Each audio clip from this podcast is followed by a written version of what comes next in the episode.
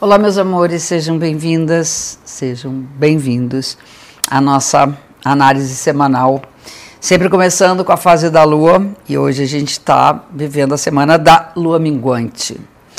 A lua minguante é um período de recolhimento, de né, botar né, as barbas mais de molho, de introspecção e de revisão né, a gente tem a possibilidade de reparar uh, falhas, uh, resgatar coisas que durante o ciclo anterior nós não conseguimos resolver e ao mesmo tempo de fazer um mergulho mais profundo, preparando-se, recolhendo-se preparando-se para na próxima semana entrar com a força da lua nova, né? Então, momento de introspecção.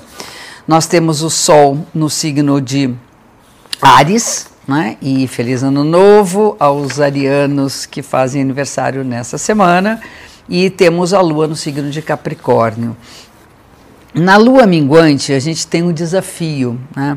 além de dar essa recolhida, que é sempre um processo de né, voltar-se para né, dentro e excluindo todas as demandas externas, não é tão fácil assim para a gente nós temos que conciliar aquilo que o sol, que é a mente, nos sugere com aquilo que a emoção nos pede. E o sol em Ares uh, fala de uma criança que a gente tem dentro. Né? A gente tem um lado que é espontâneo, que faz o que quer, que eh, diz que manda na sua vida, uma coisa mais adolescente, mais jovem. Né? O Ares é um signo da jovialidade. E a lua no Capricórnio fala de uma alma madura, aquela que já passou por um monte de coisa, que já sabe que é, peraí, tudo bem, você faz o que quer, mas não é bem assim.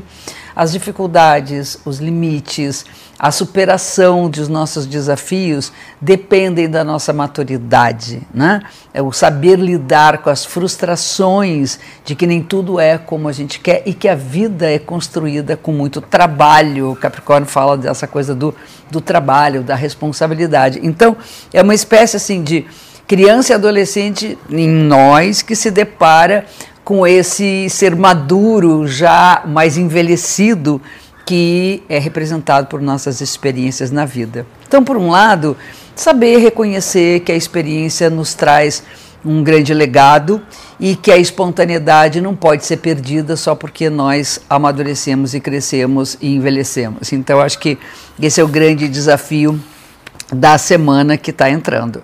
Mercúrio entrou em Ares, o que significa Mercúrio comunicação, significa que entrou em Ares no, no, domingo passado, né? significa que a espontaneidade na comunicação é importante, que a gente seja muito franco naquilo que diz, não ficar medindo muito, ah, será, eu digo, não digo, acho que é importante ter uma, uma comunicação direta, sempre lembrando que isso não significa machucar as pessoas e não respeitá-las. Né? Uh, a semana, durante até praticamente o final da semana, nós temos uma energia muito ativa, favorável para atividades físicas, favorável para a tomada de decisões, para o impulso de nosso vigor, cuidar da nossa saúde, aumentar nossa imunidade.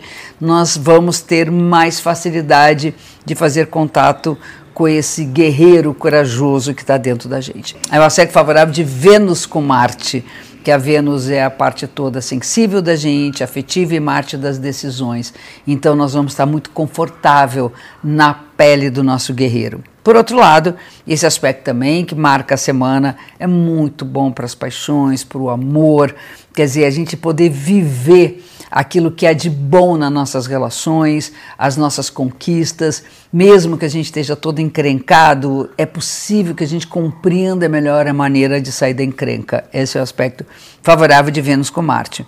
No final de semana, nossa energia vital vai começar a baixar, já baixa um pouco, e a gente tende a dissipar demais e a se perder no meio do caminho. Então, muito cuidado com as decisões que vêm a partir de sexta-feira até a segunda-feira, ficar um pouco mais atento, atentos né, e atentas a essas decisões que podem estar meio que, hum, é, vamos dizer, frustrantes, né, decisões que não são tão acertadas. É momento muito mais de mergulhar e entender o que se passa dentro da gente do que agir externamente. Por outro lado, esse final de semana ele é muito importante do ponto de vista de regular nossas forças que caminham na direção da realização do nosso destino espiritual. Eu tenho falado, semana passada falei muito da espiritualidade, na retrasada um pouco, e essa semana, principalmente no abrir da próxima, nós temos que realmente nos responsabilizar pelos passos que nós damos no caminho da nossa evolução. Eu acho que ficar parado não é uma boa na vida. Eu acho que mesmo quando a gente anda umas casinhas para trás para reparar os erros já cometidos, significa estar jogando.